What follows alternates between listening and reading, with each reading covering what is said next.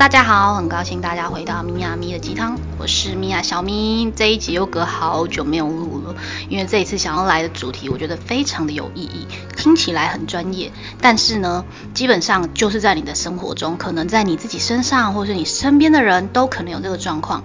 PTSD 听起来非常的专业，感觉离你超遥远，把它翻译成中文叫创伤压力症候群。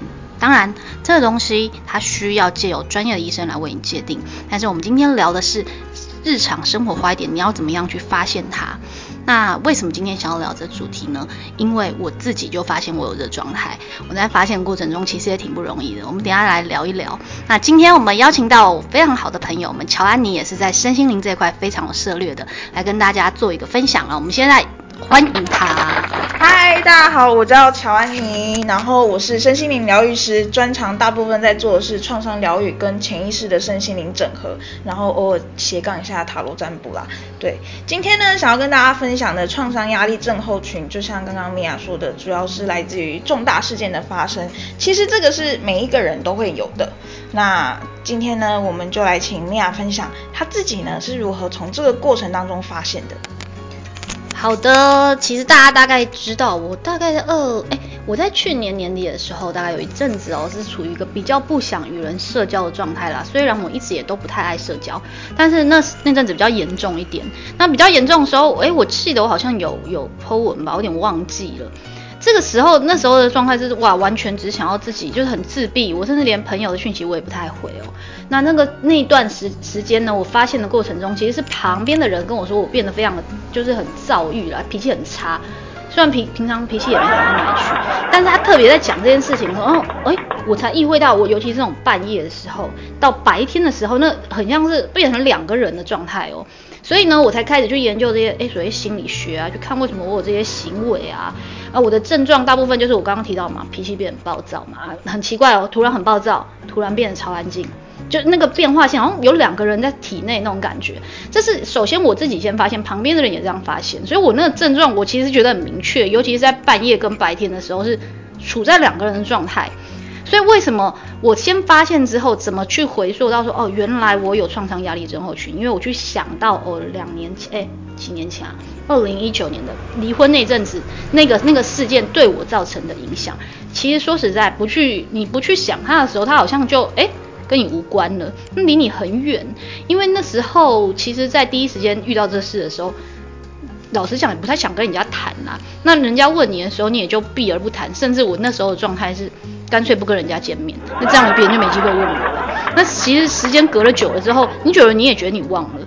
但这件事情不是说，哎，我今天只要逃避它就不存在。它其实你看，最后我隔了这么多年后，直到后来可能有一些事件诱发我，也有可能是因为季季节变化或是疫情关系。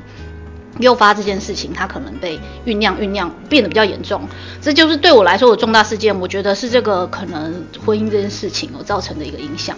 那这是我的发现的过程。那我们来，我们听听我们乔安妮她是怎么去发现这个症状的。好，先简单的跟大家分享，一般的就是创伤症候群跟。情绪起伏大，到底落差在哪里？其实情绪起伏大，主要它就是过了一下，它就会好了。但是创伤压力症候群有一个特别现象，就是在某一个特定的事件、某一个特定的情境下会发生的，类似像情绪放大灯的这种概念，会有失忆。恐慌、暴躁，还有莫名其妙的黑洞期的概念。那像我自己呢，就是在小时候经历过原生家庭的家暴，然后长大了之后呢，也经历过了霸凌。在感情生活上也是跌跌撞撞，事业呢也是创业后，然后也创业失败过，所以呢就是人生的起承转合非常的刺激。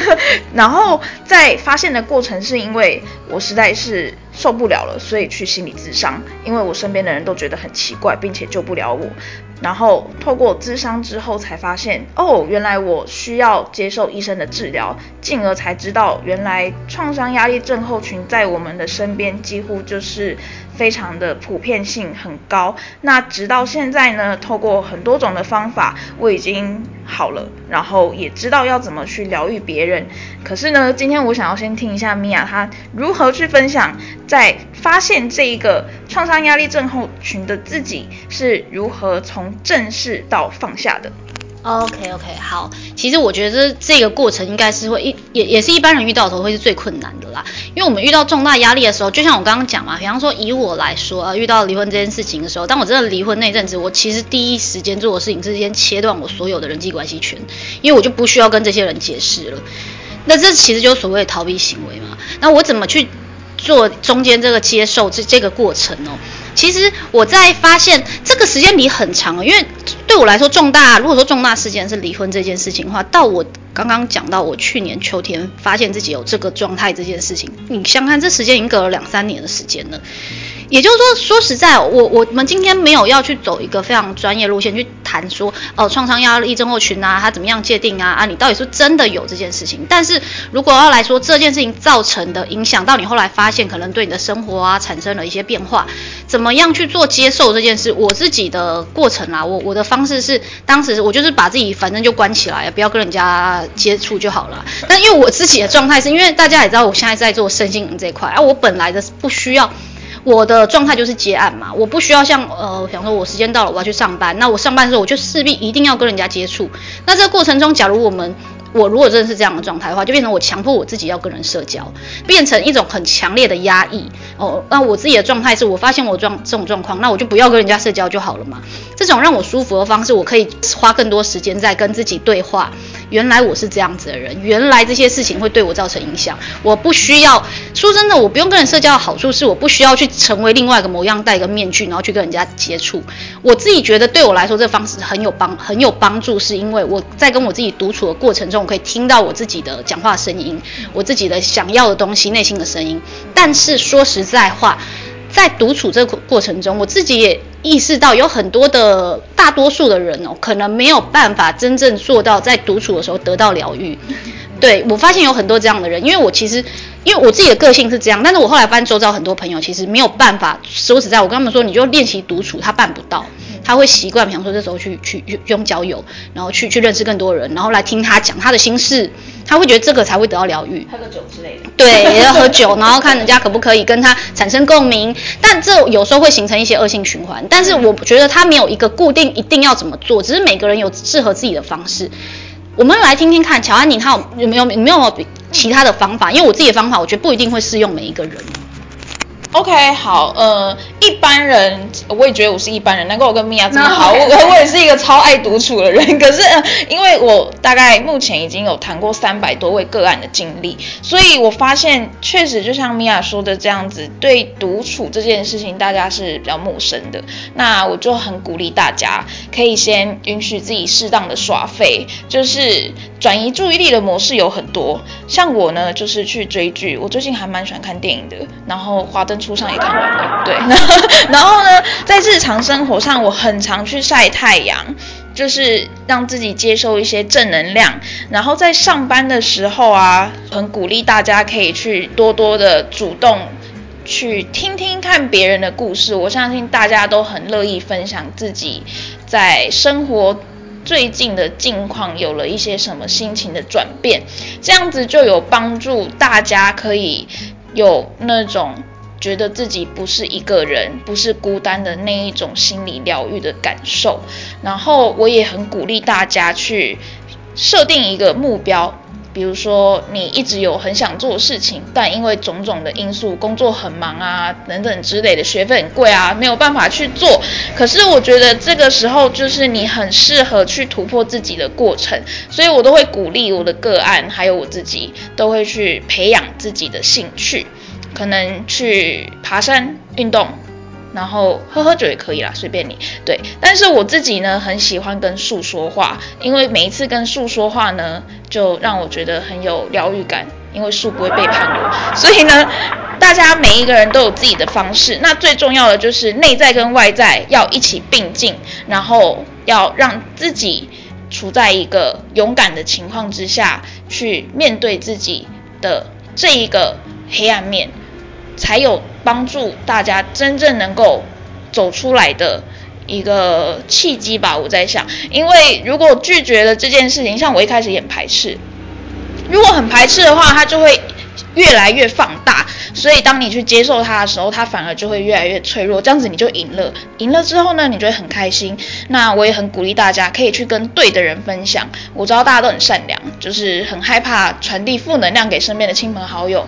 但也许我们跟对的人分享，像是我们的身心疗愈师、占卜师、医师，或者是咨商师等等，或者是你觉得能量很高的偶像榜样都好，你信任的人，只要你去跟他讲，他能够给你具体的建议，我觉得都是很棒的方法。OK，我刚刚突然想到一件事哦，因为我们刚刚乔安你有提到说可以去做一些自己有兴趣的事情啊，或者跟人家分享。我突然想到一件事，有的我相信有些朋友可能会突然说啊，我做什么都不来劲啊，我对什么都没兴趣啊，这种状况我觉得了无生趣，这世界上一切事情。好，我这边跟大家讲，如果因为刚刚乔安你有讲一个重点哦，你可以。允许自己适时的耍废这件事情非常重要，因为我发现很多的人，我会觉得啊啊不行，大家都好上进，我现在这样好像不知道在干嘛。不要有一种，这是其实是一种比较心态啦。我觉得比较心态是一件很可怕的，因为你会觉得自己好像跟不上别人的步调。那另外一个部分是，如果你发现你自己找不到人去分享，我这里非常之鼓励大家，我也常常鼓励我的个案哦，你可以写日记。这个写日记的过程呢，不是跟你说你一定要拿起纸笔，你像现在手机很方便，甚至录音录下来，我今天心情都会很好，因为这个记录过程会对于觉察非常有帮助。跟树说话一样。对，应该跟跟树说话，你可以把它录音下来，也很好。因为呢，你今天说实在话，我常常在讲哦，这种一天一天，每天这样日复一日的过，你就这样过去，它也就过了。但是事实上，它一直在日积月累。你这些不管是受到伤害的事情啊，甚至有时候。我现在都很跟大家说，要讲话要很小心。我说你那个讲话一个，你真的只是一句话，我不杀伯仁，伯仁却因你而死。真的真的，我而且我上次遇到一个哥跟我讲说，吼，他说他去找人家占卜，然后呢，哦，人家跟他说他是天煞孤星哦，这种话，我觉得这是有点沉重的话哦。他就说，对，他说，哎，如果他就那个人是跟我分享，他就说，哎，这种话。如果说再严重一点的遭遇，那听了之后去自杀怎么办？疗愈师给人家对，所以说实在话，说话真的要比较小心。那你就会变说，那我如果去跟别人分享，说别人就是造成别人的心理压力，所以我才会跟大家说，我很鼓励大家做一件事情，叫做你你你可以自己写日记嘛。我真的不知道跟谁讲，或者说你自己录音，我觉得写字好麻烦，你也可以录音下来，自己回去听。和你有时候还会觉得很好笑，我怎么之前会这样想？你是不是就成长了？所以我觉得这个其实，在处理这件事情，我觉得它其实有很多种方式，你不是说我一定要。要照着什么样方式、什么样模组，我才能走出来？我觉得没有那么严重。当然，我们不是，我们都不是谁没有经历过别人的事情。当然，你对你来说严重，可能我们旁边的人没有办法理解。所以你在跟旁边人讲的时候，可能旁边人没有办法给你一个，我们没办法真正感同身受嘛。所以说，你如果觉得说啊，不，反正别人也不懂啊，那我觉得很好的方式，你可以把它录音下来，记录下来。为什么？因为其实最害怕就 PTSD 的形成是我不愿意去跟人家讲，我把它一直放在心里，它就一直累积。但是你今天把它录音讲出来，你其实在做一个叫抒发的动作，本来就要适时的抒发，不然它可能会造成的结果，我觉得它会比较严重一点。我们听听乔安妮说，如果我们一直放着不处理它，它可能会衍生出什么样的状况？OK，像我这种疯子就是最好的例子。我自己呢，有刚刚提到自己的过去，所以呢，我有经历到重度忧郁症的时期。哦，那个就是我放着不处理大概十年的结果，所以真的很可怕。重度忧郁症会有什么样的状态？重度忧郁症是生无可恋啊，就是 每天都躺在床上失能，失能领重大伤病卡失能，然后呃没有办法吃饭，然后。做什么事情都没有兴趣，然后非常非常的厌世，也不想跟任何人讲话，对，然后每天就是吃药、吃药、吃药。我还住过院呢，然后跟一群精神病人在一起，其实有一点无聊，对，就是大家都跟我一样。所以呢，在当时的我，我们刚刚的主题是什么？PTSD 创伤压力症。不是不是，你刚刚问我什么？如果我们不要理哦，对，重度忧郁症就是一个结果。那要如何去避免这个结果？其实就像刚刚说的，要去接纳它。那我自己是如何走出来的呢？就是刚刚也讲过了。然后重度忧郁症的生成，还有。视觉失调症的生成，甚至严重一点会有人格解离的生成，我也都经历过。那在这一些过程里面呢，其实最重要就只有一个核心，就是不认识自己。那只要认识自己了，这一切问题都可以解决。那对于生病这件事情呢，其实也不用太在意，因为不管你有没有病，那个都只是一个标准。人类规定的标准，但最重要的就是你自己过得开不开心，你自己过得好不好，你只有自己知道。那像是我自己现在呢，我还在吃药，我。在大脑上理论上也还没有完全好，对，在健保卡上面也还挂着重度忧郁症，还领处方签了。但是我现在已经有能力疗愈别人，已经谈了三百多位个案，我现在每天人生活得很快乐。听到我这么幽默的声音，应该不会联想到忧郁症吧？我想这个就是走出创伤，在心理层面跟灵性层面最大能量的提升。对，这个就是哦，这个前面几集，我记得第二集还是第几集，我忘记了。有一集在提到提到说毁灭重生哦，重点不是在毁不毁灭、重不重生，而是在更新哦。这很听起来就是安乔安妮她走过了这个，也也做了这个更新的阶段。所以呢，基本上这为什么我们身心灵界一直在强调觉察、觉察、觉察的重要性？这也为什么前面刚刚讲到说，哎，可以录音啊，或者是日记写下来啊，因为你你所不在意这些小事，形成了的严重性，可能比你想象的还要大哦。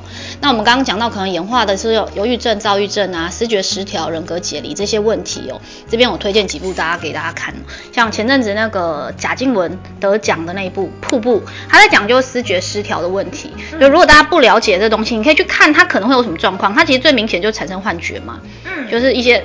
莫名甚甚至我听过身边有些案例是身上莫名其妙疼痛，然后就是检查不出来，常常觉得鬼压床，然后总是有人跟踪我。对，就是会有这些状况，甚至说啊这边痛那边痛，然后去检查检查不出来。那其实就是所谓思觉思觉失调症。然后呢，所谓人格解离，大家可以去看另外一部电影，有两部电影我呃有两部我就蛮推荐。第一个是二十四个比例，那最有名在美国的那个案例，然后对真实的，然后拍成电影。哎，它是影集嘛，好像在 Netflix 上面有，都有，也可以去看纪录片。对，纪录片。然后另外一部叫我之前在粉丝专业上面有分享过，就是《四楼的天堂》，里面有一个很关键人物叫宇宙，他也是有人格解离的状况。我蛮推荐大家去看这些，我就都蛮分享给我身边人去看那部。四楼的天堂，因为他也是在讲身心的身心的一部影集啦。追剧真的很疗愈吧？对，而且很有帮助。所以如果你不了解说哦这些后面会衍生出的严重性，当然说实在话，这些事情我也我们也可以不理他，放着他，他也就这样子。但是如果如果我今天去解决它，它可以对我的生活造成影响，因此开启我想要的人生，那是不是我们去面对它，它可以给你带来人生活上更多的益处？当然我们不理它，生活也是这样啊。就像我们常常讲所谓舒适圈。你说我待在舒适圈啊，也不会怎样啊。但是我最近常在说，你确定你待在舒适圈你很舒适吗？你每天都在等着放假的时候，其实也没有很舒适，对啊。但是因为我不想改变，人真的会很害怕改变。但是改变带来的美好可能超乎你想象哦。那我们今天这一集其实并不是要去讲说你说什么学术上多专业的。创伤压力症候群不是，但是在面对重大事件的时候，它后来形成的状态以及它可能会造成的影响，我们今天是去面对。我们今天在谈的部分是怎么去面对它，并且去处理它哦。啊，这边呢，我们今天非常感谢乔安妮的分享。那大家有没有？乔安妮有没有什么要祝福给大家的？希望大家身体健康，不要生病。对，最重要的就是认识自己，然后呃要有独立思考能力，因为人生是要为自己负责，人生是要为自己解决的，也是自己决定的。所以你想要过什么样子的人生，你要不要改变，也都是你自己可以决定的。鼓励大家一定要不断的变得正向，只要是能够提升你的地方，我都很鼓励大家去体验看看。这就是大家的祝福。好。非常感谢乔安妮的分享，我觉得这他故事非常的励志，因为他他刚刚说他到现在健保卡上面还有重重度忧郁症，非常励志的故事哦。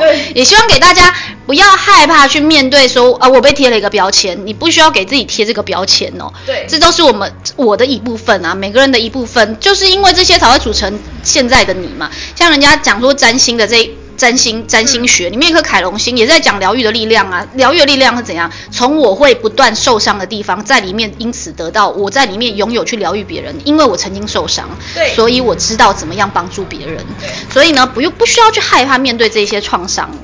好，那我们今天的分享就到这里，也希望今天这集对大家有帮助哦。那我们下一集再见喽，祝福大家，拜拜。